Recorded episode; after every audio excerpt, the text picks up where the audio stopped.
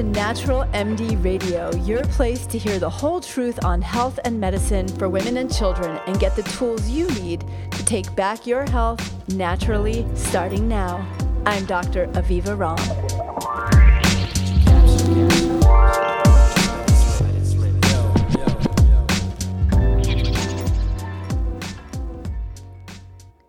Hi, everybody. This is Dr. Aviva Romm at Natural MD Radio, and it's such a pleasure to have you back today. We're going to continue a conversation that we started in episodes 102 and 103, talking about cervical health.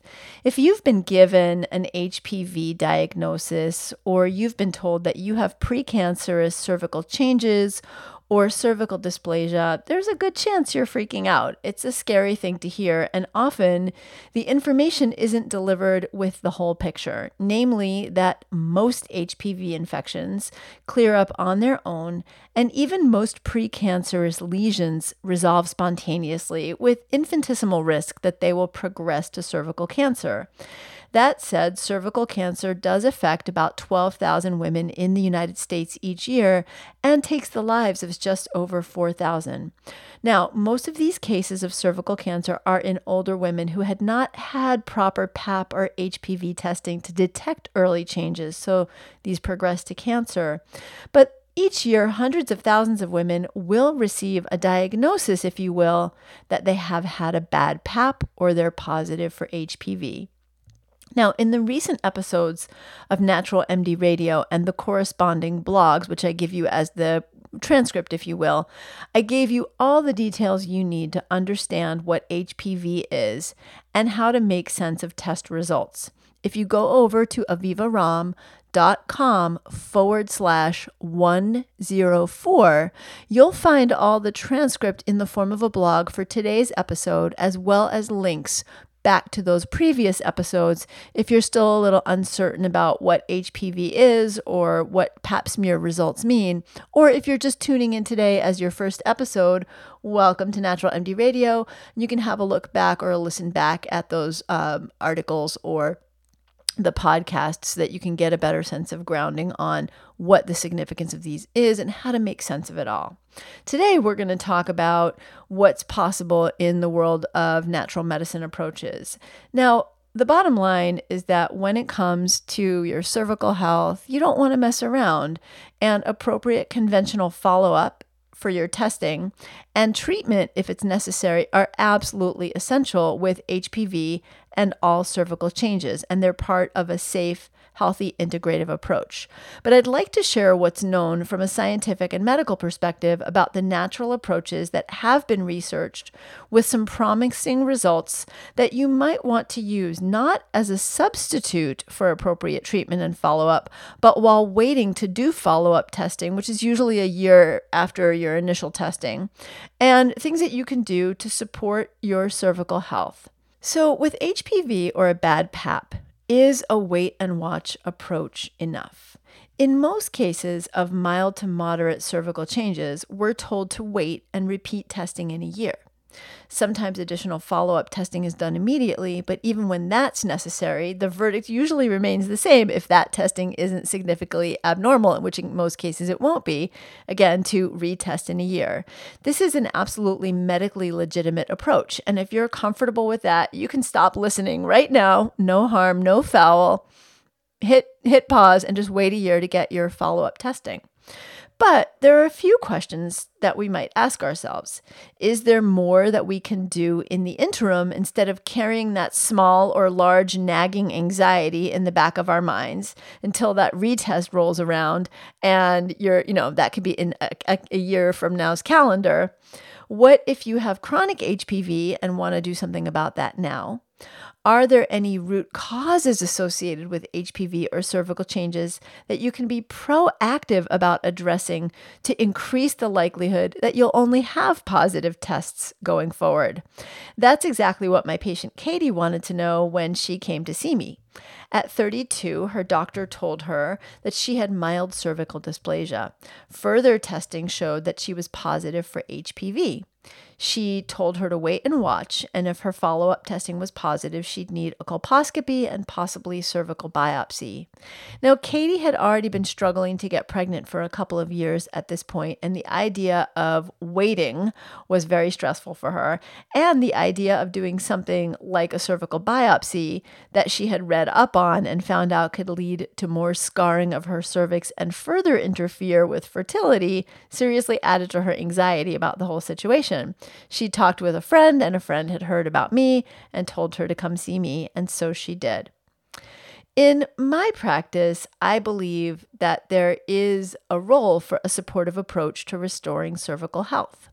Because mild cervical dysplasia and HPV both have such high rates of spontaneous regression, which I give you all the details on in the previous podcast episodes, this means that they clear on their own most of the time simply by waiting. You don't actually have to feel like you have to do anything special right now, but it's certainly an option. And like Kate, most women who come to see me or reach out to me through social media have concerns and want to actually do something proactive. Also, there is the risk, even though it's low, that in a year's time, those cervical changes will have progressed or the HPV won't have cleared and reverted and that they become pr- chronic problems. So, in my personal opinion, as a medical doctor and midwife specializing in, specializing in women's health and natural medicine, I feel like why not take the initiative and be preemptive with safe approaches. It's still absolutely important, as I said, to follow up with appropriate cervical screening per the recommended guidelines that I share with you in the previous episodes, episodes 102 and 103. But being hands on and preemptive can give you help in addressing some of the possible underlying causes of chronic HPV, cervical changes, and known susceptibilities to cervical cancer, which can only improve your overall wellness. I look at it as what are the root causes that we know and what are the some of the roots we can thereby take to cervical health. And in my research, I've identified four primary root areas to consider when it comes to addressing the factors that can possibly contribute to cervical changes or persistent HPV infection and even cervical cancer. Addressing these may be a supportive route to restoring optimal cervical health, preventing chronic HPV, and reduce the risk of progression to cervical cancer.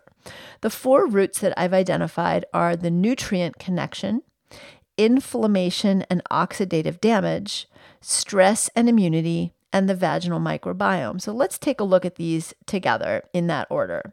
First, the nutrient connection. We know from numerous studies, both international studies from the World Health Organization and studies done every couple of years in the United States by the Centers for Disease Control and Prevention called the NHANES studies, that most women in the United States are actually significantly low, if not deficient, in a number of important nutrients. And many of these nutrients are especially important for optimal immunity and cervical health. For example, studies have found that many women are low in uh, folate, vitamin A, selenium, vitamin D, and B12, all of which have been shown to have an important role in preventing cervical cancer. Therefore, why not make sure you're getting enough of these in your diet by getting ideally 8 to 10 servings of brightly colored fruits and veggies every day with an emphasis on organic leafy greens and berries. Organic is important because of the high number of pesticides in these. In fact, a recent study found that kale was a major harbor of um, of pesticides and herbicides from agriculture when it's not organic. And berries are a known big contaminant. So, organic whenever you can. And leafy greens and berries are particularly important when it comes to fruits and veggies because they are powerhouses of chemical constituents called phytochemicals, which, in addition to the nutrients they contain, are very important categories of chemicals that act as what has been classically called antioxidants in the body. And we're going to talk more about that in a minute. So it's really important to make sure that you're getting these from your diet, but also for women who already have cervical changes or HPV, supplementation could be really important. So let's talk about these in a little bit more detail. Let's start with folate. Folate is a B vitamin and it's naturally present in numerous foods. Your body needs folate to make DNA and other genetic material. Your body also needs folate for your cells to properly divide. Now, what's really significant here is when you have cervical changes, it's um, usually the virus, the HPV virus, has caused a genetic mutation in your cells and is altering the normal ability of your cells to properly divide and also interferes with a process called apoptosis. Apoptosis is what is known as naturally programmed cell death. So our cells are constantly uh, being generated and dying. And what happens is when the genetic material in a cell over time becomes faulty, that cell naturally self destructs, sort of like Mission Impossible. It's done its, you know, that tape in the beginning that self destructs, or maybe it's something else now, not a tape anymore. I'm, you can tell I just dated myself, but whatever device is used that gives the message. So when it self destructs, that is something that happens all the time. What happens with cell changes that are on the pathway to cancerous cells is that the cell mutation, the virus that's causing the cell mutation in this case, is so slick with its programming that it hijacks your own apoptosis. So you can get these damaged cells that become immortal. They don't die. And so then they proliferate, and you've got these damaged cells proliferating. And that is what cancer actually is. So folate helps your body to maintain that healthy DNA and maintain that healthy genetic material. And again, that's why the importance in cell division is so significant. Now, folate is the form that comes in plants. Folic acid is the synthetic form that you find in fortified foods and most dietary supplements. And as such, both of these play an important role in cervical health. In one study, a group of 58 women with cervical dysplasia that was seen on colposcopy, and it's, it was categorized as something called CIN1, cervical intraepithelial neoplasia 1. These women were aged 8 to 58 years old, and they were enrolled in a randomized, double blind, placebo controlled study, which means it was a good, solid scientific study, and they were divided into two groups.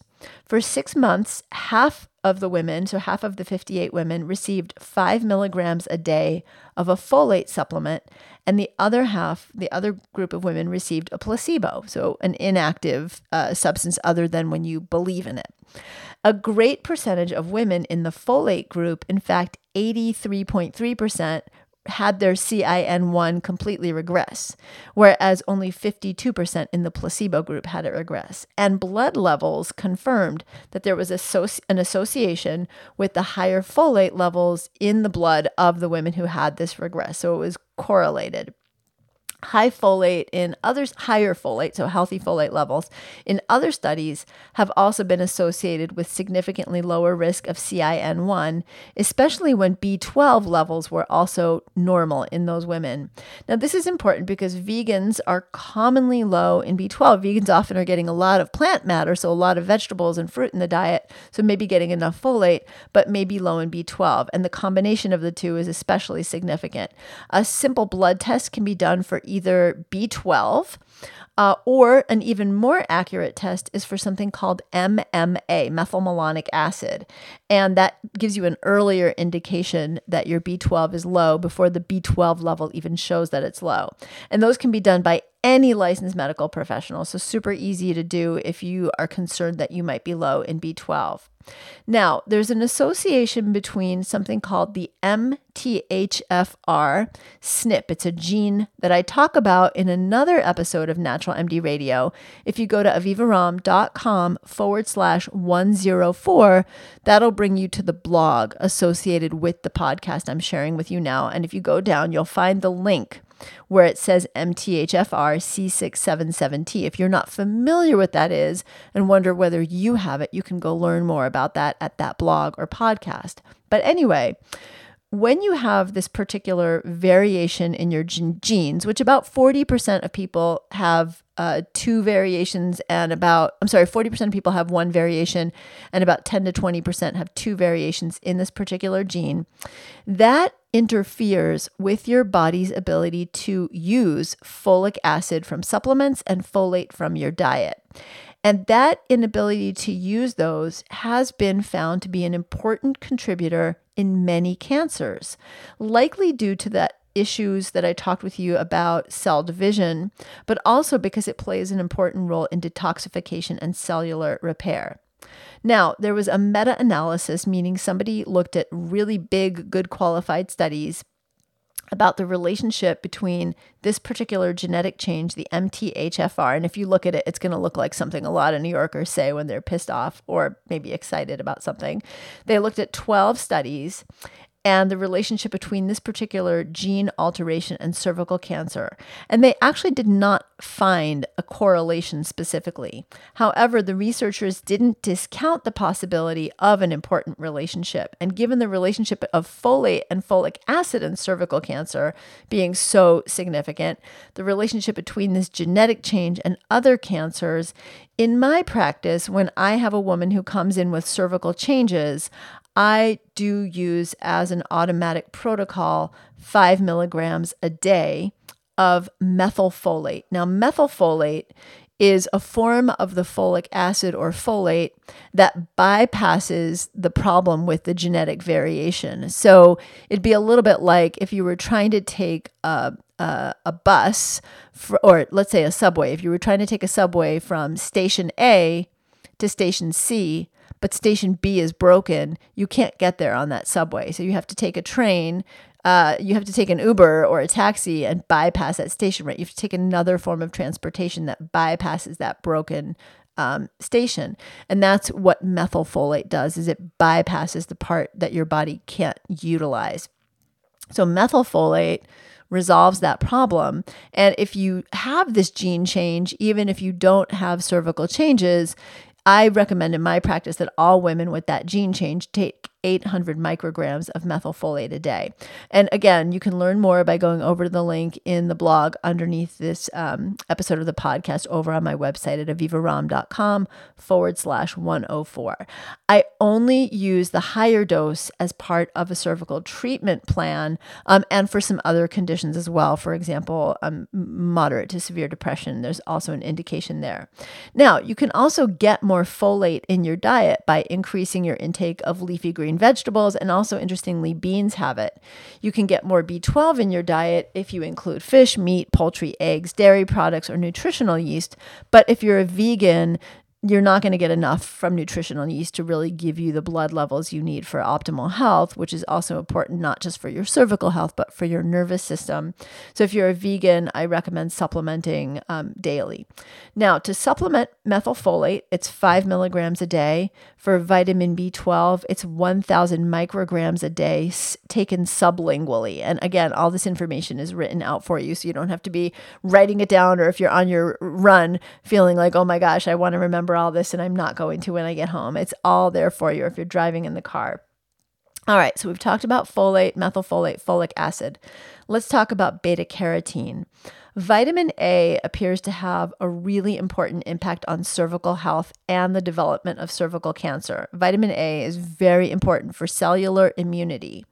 In one re- major scientific review evaluating 11 articles on dietary vitamin A and four articles on blood level of vitamin A for a total of over 12,000 participants, higher dietary vitamin A intake and or higher blood levels of vitamin A were inversely associated with the risk of cervical cancer. So better vitamin A levels or better vitamin A intake, lower risk of cervical cancer.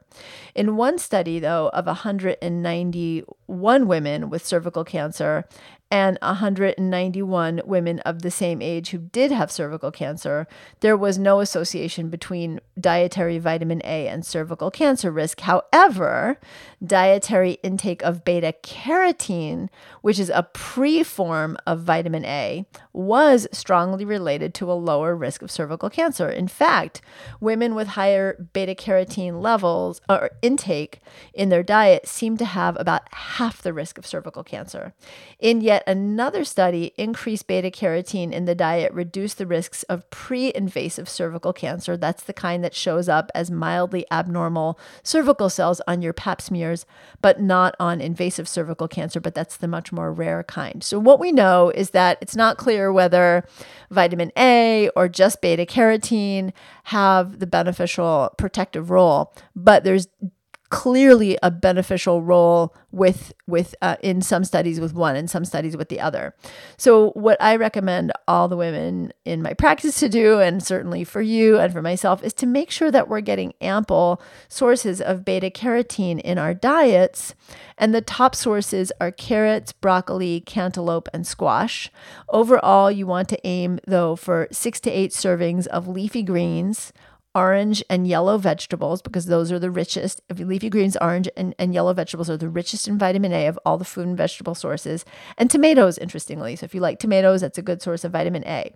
Now, if you want to supplement, which is definitely what you're going to need to do if you already have cervical changes, you want to get a multivitamin that has a complement of vitamin A as well as beta carotene. And you want to look for a supplement that has beta carotene at about 3,000 micrograms a day. Now, folate at 800 micrograms up to 2 grams a day is safe if you are uh, in preconception or get pregnant. Too high a dose of vitamin A uh, when you get pregnant can be problematic and cause actually um, malformations in in the baby.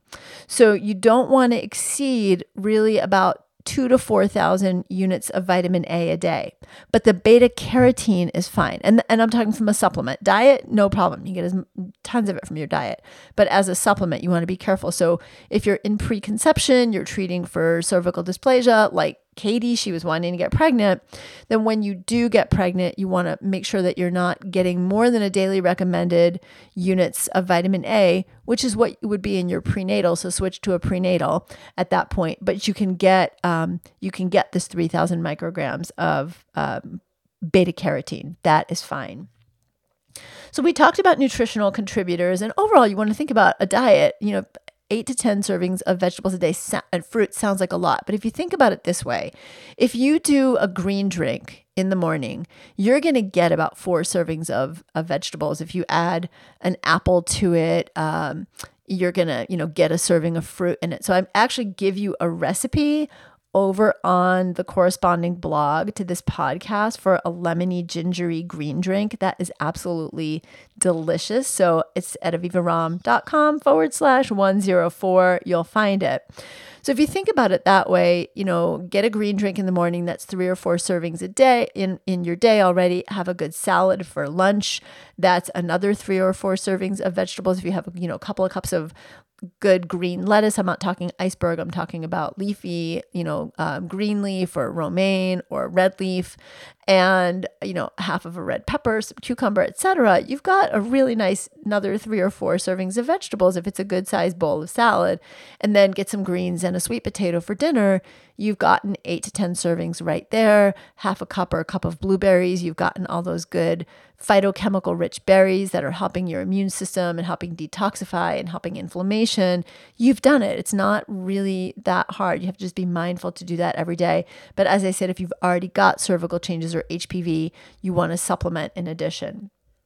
So let's talk about the second the second of the root causes that I mentioned, and that's inflammation and oxidative stress. Inflammation is your body's way of protecting itself from infection, illness, or injury. As part of the inflammatory response, your body increases its production of white blood cells, other immune cells, and substances called cytokines that help fight infection.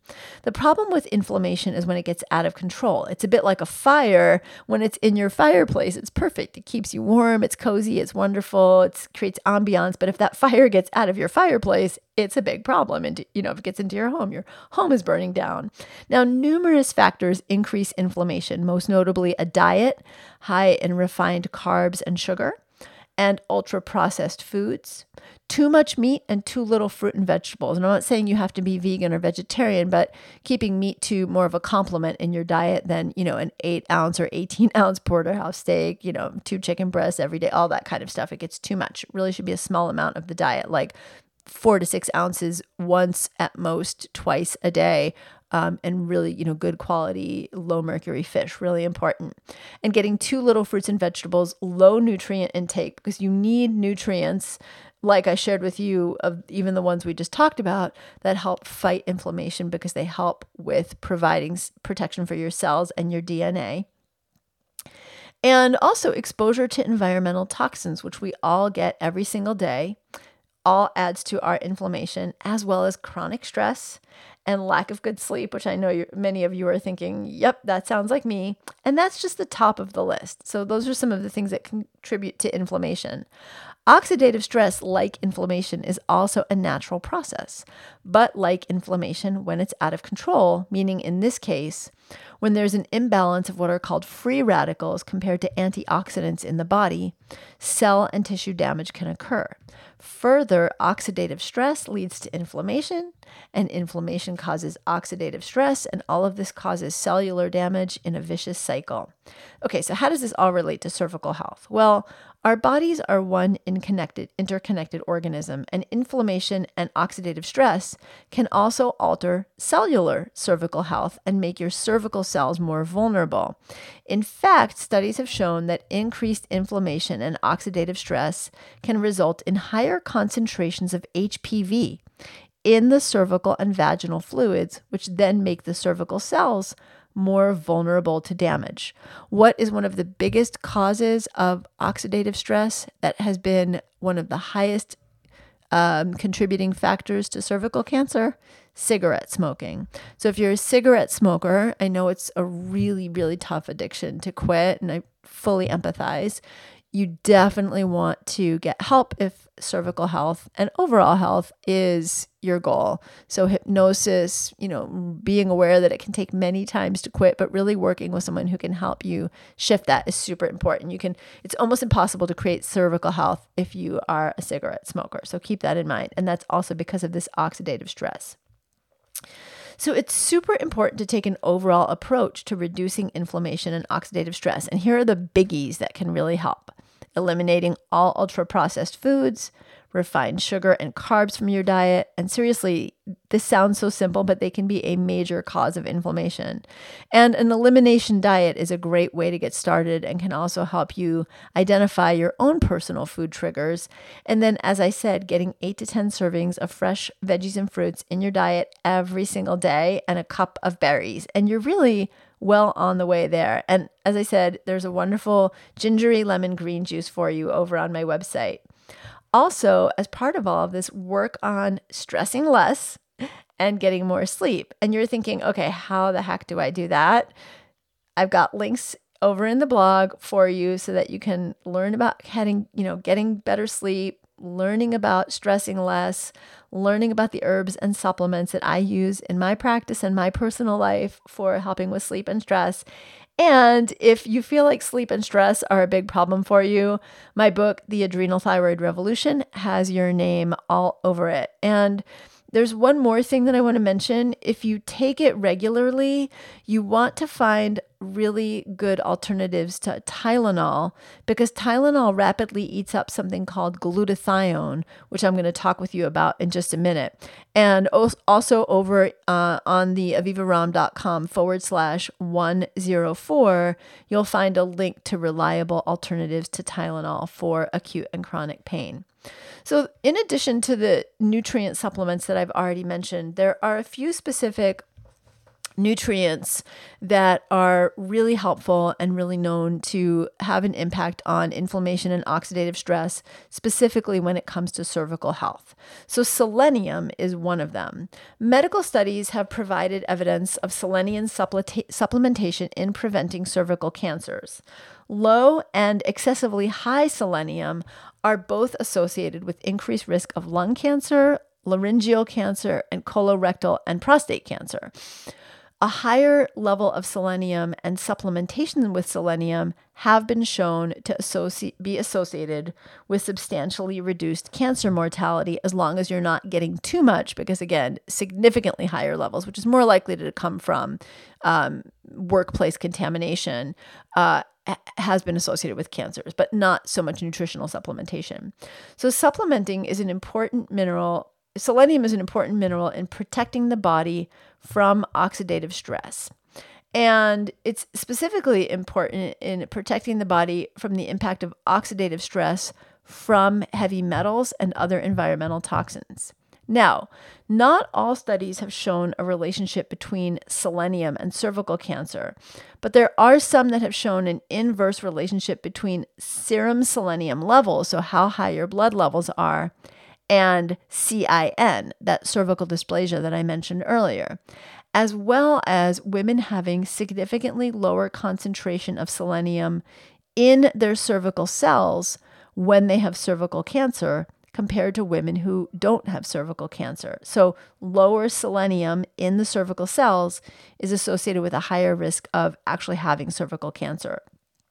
And interestingly, selenium has been shown to be protective in former smokers. Now, one study uh, in which 58 women who had biopsy proven CIN1, so they had mild cervical changes, were randomized to take 200 micrograms of selenium a day or placebo for six months. And the selenium group had regression of their CIN1 compared to the placebo group. Now, over on my website, I share with you a very comprehensive list of foods that are high in selenium. At the top of the list, you're going to see Brazil nuts, and that's about an ounce of Brazil nuts. It has about 544 micrograms of selenium. That is way too much to get. So, one or two Brazil nuts a day is thought to have about the amount of selenium you would need for a daily supplement. However, it's not reliable because you can't have consistency between one batch of Brazil nuts and the other batch of Brazil nuts. So I don't recommend relying on Brazil nuts alone for your selenium. The other foods on the list you'll see, like tuna, which is has some risk because of mercury, uh, sardines, which are a great nutrient because they're also high in essential fatty acids. Those have much lower selenium. So, what I recommend is if you're going to have a couple of Brazil nuts a day, that's fine. But since you could be getting too much selenium, don't supplement with selenium. Just get a diet rich in selenium. But if you already have cervical changes, um, or you have a history of cervical changes, have the Brazil nuts, you know, just once in a blue moon because you want to have a couple of Brazil nuts and you like them. Eat the selenium rich foods in your diet, but go ahead and take the 200 micrograms a day of selenium as a supplement. So it's kind of either the Brazil nuts or the selenium supplement, but I don't find the Brazil nuts reliable, so only just use them as an enjoyable food periodically. All right, let's talk about another nutrient that you might not have heard of, and this is called glutathione. Glutathione is a naturally occurring combination of three amino acids cysteine, glutamic acid, and glycine. And almost all of the tissues in our body contain this combination and contain glutathione. It acts as one of the most important antioxidants we have in our body, scavenging those free radicals and neutralizing them, and it acts as a detoxifying agent, which is really important in liver detoxification of hormones and many medications, including Tylenol, which I mentioned earlier, eats up glutathione, and also in protecting us against the impact, the oxidative stress from environmental toxins. Glutathione not only helps protect from cell damage, but it helps to repair cell damage. And when the body is under a lot of cellular stress from any of the things I've talked about high inflammation, toxin exposure, using Tylenol on a regular basis, etc., our demand for glutathione goes up and we burn it more quickly than what our body naturally produces each day from the proteins in our diet.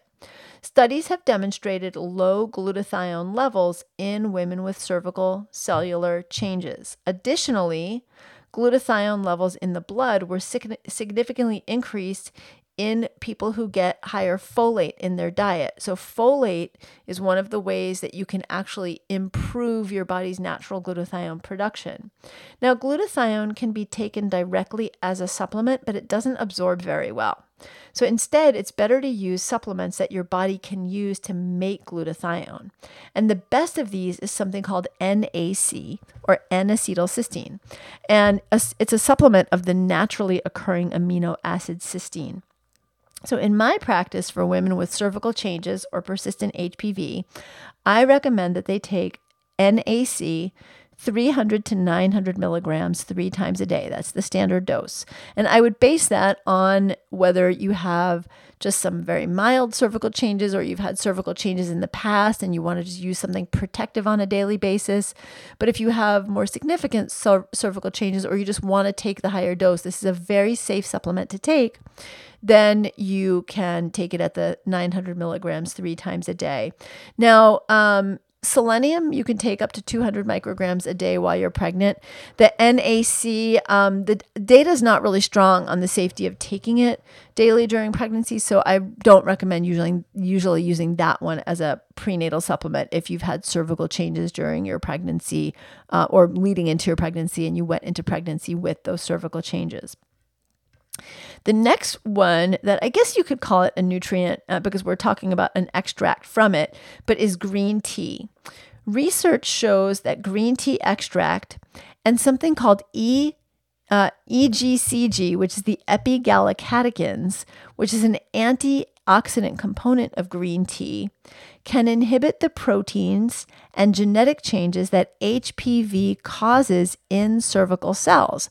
And those are the changes that lead to cervical cancer. You can't have cervical cancer without HPV causing changes. And I talk about that in the previous episodes of Natural MD Radio episodes 102 and 103. The constituents in green tea are called catechins, and they're also antiviral. They prevent proliferation of cancer cells and they support the immune system. Several studies have shown that topically green tea extracts with these ECGs, EGCGs can clear genital warts due to HPV. And in fact, it's so effective that pharmaceutical development of these products is being explored. Now, there's less data on the impact of the strains of HPV that cause cervical cell changes, which are different than the ones that cause the HPV that causes warts. But the data is so strong for the other strains of HPV that I personally feel in my practice it's worthwhile to include a green tea extract supplement as part of a cervical changes protocol, especially for women with persistent HPV. So in my practice, it's something I do. Now, a question you might have is can't you just drink green tea? Well, you can drink green tea, and green tea is very healthy and protective, but you wouldn't get enough of these concentrated catechins to give you what you need if you really have cervical changes. So, in my practice, I use a product that's standardized to contain 500 milligrams of ECGC daily and really urge you not to exceed that dose because at a higher dose, there can be some increased risk of um, some harmful effects. But at that dose, very, very safe. But again, not for use in pregnancy. But think about that one, particularly with HPV. Now, another supplement that no doubt you've heard of if you're paying attention to the natural medicines world at all, because it's sort of the no pun intended golden child right now, is curcumin, which has a golden color and you see in products usually called golden milk. Curcumin is an extract of the herb turmeric, which has been used for thousands of years for its healthful properties. Curcumin itself has been shown in oral doses to have anti cancer activity and cause pre has caused regression of pre-malignant lesions in the t- in a lot of different tissues in the body including the cervix. Several studies have demonstrated that curcumin treatment alters HPV associated molecular pathways in cancer cells and suppresses cervical cancer growth. In one study, 287 women with HPV were randomized into four groups to be treated with a vaginal cream actually containing curcumin extract. After 30 days of consecutive application with an applicator, the women using this cream actually demonstrated the highest rate of HPV clearance, 87.7% compared to the control groups of 73.3%. So in my practice, I use curcumin orally because it helps to increase glutathione, it supports detoxification, and it can help block HPV's impact on the cervix, which is so important. Now, to use curcumin as a supplement, you can use it in a couple of different ways. One, there's a patented combination of curcumin and soy lecithin called Meriva. Meriva itself is not the product, but a lot of the curcumin products on the market use Meriva as their curcumin ingredient. And you take that 500 milligrams twice a day. Another product is curcumin with something called piperine, which is an extract of black pepper. These combinations make curcumin more bioavailable, more absorbable. And if you use that product, you take 500 milligrams of the curcumin with 20 milligrams of the piperine three times a day. Any of the products that you purchase will give you the right dosing.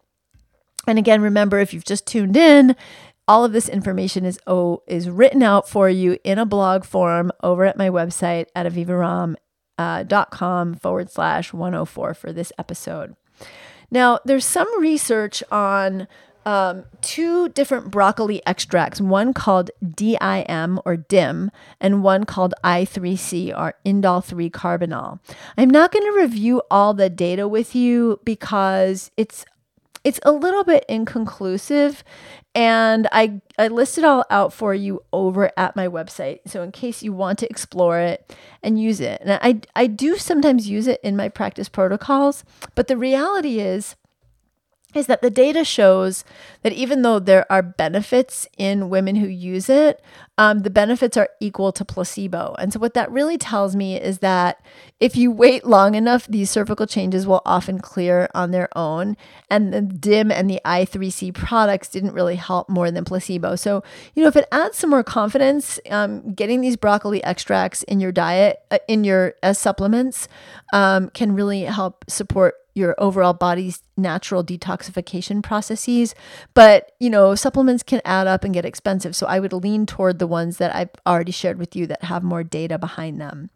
So the last area to focus on as far as the four roots oh sorry one the next to the last area is the vaginal microbiome bacteria are increasingly recognized as one of the most important players in the initiation and progression of numerous different malignancies. Colorectal cancer is probably where we have the strongest data at this point. But there's even evidence for what's going on in the gut microbiome, influencing at a distance what's going on in the breast microbiome. Believe it or not, your inside your breast has its own microbiome, and communication between the gut microbiome and the breast microbiome being uh, uh, playing a role in even breast cancer. It's really fascinating.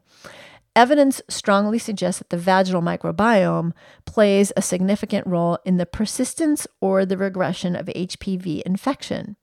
Vaginal microbial diversity, so having a wide, diverse richness of the organisms that are in your vagina, have an important impact on whether HPV can proliferate or whether it's going to get nipped in the bud by the other healthy organisms that crowd it out. There's also been evidence showing that there's a relationship between how healthy your vaginal flora is with whether cervical changes progress in severity. And increasing disease severity um, has been found in one study to be associated with um, lower levels of the presence of lactobacillus species, which for most women um, has a relationship, or for many women, has a relationship to healthy vaginal flora. So, beneficial vaginal microorganisms, which are part of the entire vaginal microbiome, especially lactobacillus, are thought to defend against harmful organisms as well as sexually transmitted infection, infections by creating a pH that's hostile to these foreign organisms, producing species species metabolites, which actually disrupt the organisms. And they also um, are important for maintaining the diversity that literally actually fights these foreign invading organisms. Now, over in um, my blog on restoring a healthy vaginal microbiome, I give you an entire plan for how to identify whether your vaginal microbiome is disrupted. And almost by definition, if you have HPV or you have cervical changes, that means you have a disrupted vaginal microbiome. But also keep in mind if you have frequent urinary tract infections, if you have a history of BV, uh, bacterial vaginosis, those also suggest problems with the diversity of your microbiome. There are three specific organisms that have been shown as probiotics, whether taken orally or used vaginally as a suppository, to be health- helpful in restoring the vaginal flora, and those are Lactobacillus rhamnosus, Lactobacillus reuteri, and Lactobacillus crispatus. Again, you don't have to remember those, they're written down for you. And I've given you a link over to my article on restoring a healthy vaginal microbiome right here in this um, corresponding blog to this podcast, so you don't have to do the work of figuring out where on my website all this information is. Finally, stress has an enormous impact on immune function. So, stress reduction and self care are really important parts of any plan to reduce inflammation and improve your body's immunity. Adaptogens can be considered along with lifestyle approaches like meditation, yoga, spending time in nature, getting more sleep to reduce stress. Now, one of my favorite adaptogens for immune health is turkey tail. And the dose for that is 3,000 milligrams a day. There are a number of supplement companies that provide turkey tail. And I'll tell you more in a minute about how to get supplements if you're wanting to do that. And I don't make a penny off it. So, you know, hang in there for that. Don't let that turn you off thinking I'm about to sell you something because I'm not. So, turkey tail is great for immune support. It's not so much for stress reduction. Other adaptogens like ashwagandha, rhodiola, and holy basil, for example, are really great for stress reduction and immunity. So, if stress feels like a picture, big picture of what's going on for you or lack of sleep, I recommend adding in all, you know, some of those other adaptogens, but also the turkey tail for immune support. There are some additional herbs that I often include in my HPV protocols, like St. John's wort and lemon balm, usually in tincture form. Studies don't show a direct correlation between those herbs and HPV, but they are historically used by herbalists like me for their antiviral activity, and they do have known action against HSV, which is the herpes virus. And they're so supportive for the nervous system. So many studies support the use of St. John's wort for depression and anxiety, for example. So, if depression and anxiety feel like a part of the picture for you, and that may be dampening your immune system, that's a great time to think about using the adaptogens, St. John's wort, anxiety, and certainly the adaptogens if stress uh, or lack of sleep is a big part of it. So, over on my website, I give you what I call cervical health supplement list at a glance. And it summarizes just in one place the supplements and the doses that I've talked about. I recommend to my patients that they follow this protocol and you know do as much of it as you feel like you can and can afford for 3 to 12 months. Of course, while continuing with the recommended pap smears and appropriate evaluations. So let's say you had a pap smear 6 months ago and now it's six you're due for another one in 6 months to follow up on whether it was normal or you had HPV. Don't do this protocol for 12 months and put off that that pap go ahead and get it and get the hpv at the time that it's supposed to be scheduled per your last one. But you can do this protocol along the way. And i've seen cervical changes happen. Statistically it's about six to eight months just if you let it go on its own. But i've seen dramatic cervical changes just experimentally repeating paps and hpvs as i was you know trying this protocol or in or in women who are particularly anxious to get retested because they're trying to get pregnant in as short as three months. So it can really happen that quickly. There are um, a couple of wellness trends that are really important to avoid, and that includes escharotic treatments, which can do more damage to the cervix than it's worth. And that's even when it's under the care of an experienced naturopath. I really, or MD, I really say do not ever do escharotics. And thuja, which is a very powerful antiviral, also shown to be powerful against HPV virus, but even absorbed systemically in a small amount can be toxic and absolutely toxic if you're um, pregnant. Toxic for the baby. So I avoid those completely. Now, my patient Katie, like so many of my patients, was thrilled with her results. In six months, she was HPV free with a normal pap smear, and she's remained that way for years now, several years. And I can delightedly share that she did actually conceive a baby within just a few months of the all clear on her cervical health and had a beautiful pregnancy and birth. So I said I would tell you about supplements and where to get them. So many women feel overwhelmed and frustrated by the healthcare system and confused by what supplements to choose from. So you're in a rock and a hard place. It's like, I don't want to take the pharmaceuticals if I don't need them. I want to use supplements. But when I walk into Whole Foods or a supplement store, I am completely overwhelmed. And I get it. It's, there's so many of them and they can be really expensive. So, one of the common questions I get from readers is which supplements do I think are the best and where do I get mine? And I totally get it. You want access to really good health at a price that you can live with. And I also want to make sure that you're getting access to products that you can rely on. But as a doctor, I'm not comfortable selling supplements to you. I want you to know that when you come to me for information, there's no slippery secret sale going on behind it where I'm making bank off of what you're buying. You know, I I I I say that sometimes people have a motto secretly of your health is my wealth. I don't do that model. Like your health is your wealth. And that's what's really important here. So I want you to know that when I share information and tell you about supplements, I'm not profiting off of that. So what I did was I created a relationship with an online distributor that works with medical practitioners like me so that our patients can get supplements. And all of my patients get their supplements at a 20% discount. And you, by virtue of just hanging out, you know, in my community now, I can extend that same discount to you. The company that I work with allows me then a 15% kickback on that discount. So, in order to not take that discount, that difference, 100% every penny, goes toward supporting organizations and women who are doing work in the uh, in uh, maternal health, preventing maternal mortality, in the United States and in developing countries, particularly amongst women of color, where the maternal mortality rate is the highest. So, this is a huge issue that, you know, as a midwife, I am really getting behind trying to make a change in.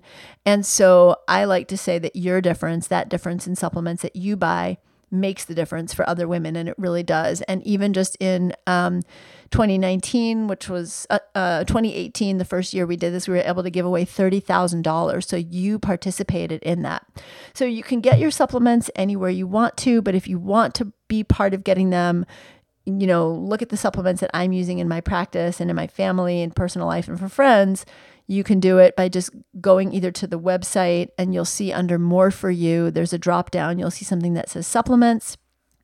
And, or you can go to the blog that corresponds with this podcast and just go to see where it says not sure where to get supplements. You'll see a link and you'll get a link over to the page. I'm not selling the supplements directly. I'm just linking you over to an online store that does that. Now, I will give you um, a shameless pitch.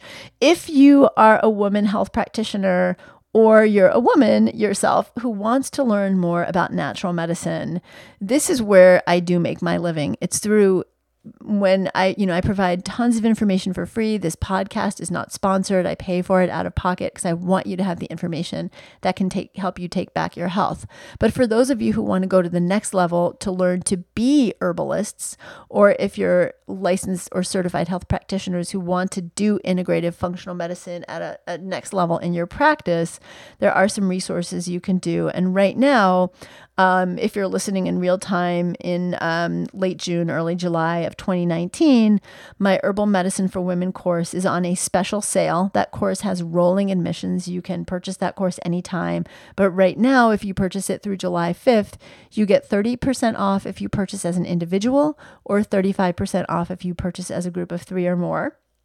If you are a certified or licensed health professional and you want really solid next level training with immediately applicable tools to help you make your clients or patients' lives better without having to figure it all out on your own, I have a 10 month program called the Women's Functional and Integrative Medicine Professional Training, and that is on early bird sale through the third week of July and is on uh, available for registration. It's that's a one time a year registration um, through September 14th of 2019. 2019. So, um, you know, I would love to have your participation in those if you want to. And again, the links for those are over at um, this blog, and you can find them under courses at my website. So, if this has been helpful, I would really be so grateful if you would put a comment over on iTunes or wherever you listen and share it with women that you feel would be uh, beneficial to have this information because that's how we get this information out to more and more women. And we all know in this day and time, more than ever, women need to be able to feel like they can take their health back into their own hands. And I am so glad. Thank you so much for joining with me today and listening. And I will see you next week on Natural MD Radio. I have some really special episodes coming up, including one with one of the world's leading microbiome experts talking on about what we know about the gut microbiome and probiotics, and a new feature that I'm going to be doing where I get so many emails from you guys with health questions and personal questions. And sometimes there is a, a thread where many of you are asking me about the same thing.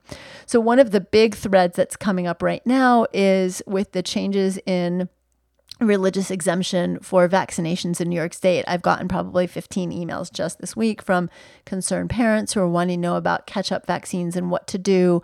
I'm going to talk with you about that to answer some of those questions. So make sure to, you know, join me over at my website. Uh, if you have a question, feel free to email it to me. You'll find the contact information. I don't give direct personal health information either through Natural MD Radio in addressing those questions or answer them and I can't answer all the questions that come in.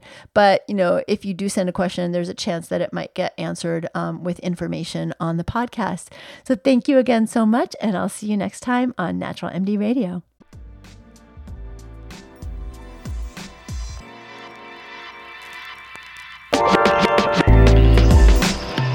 You enjoyed this episode of Natural MD Radio. If you did, please go to avivaromm.com and join the conversation about the show on my blog. And while you're there, be sure to sign up for my newsletter. It's free and it's jam packed with powerful tips to help you take back your health naturally. That's avivaromm.com. Take care and see you next time.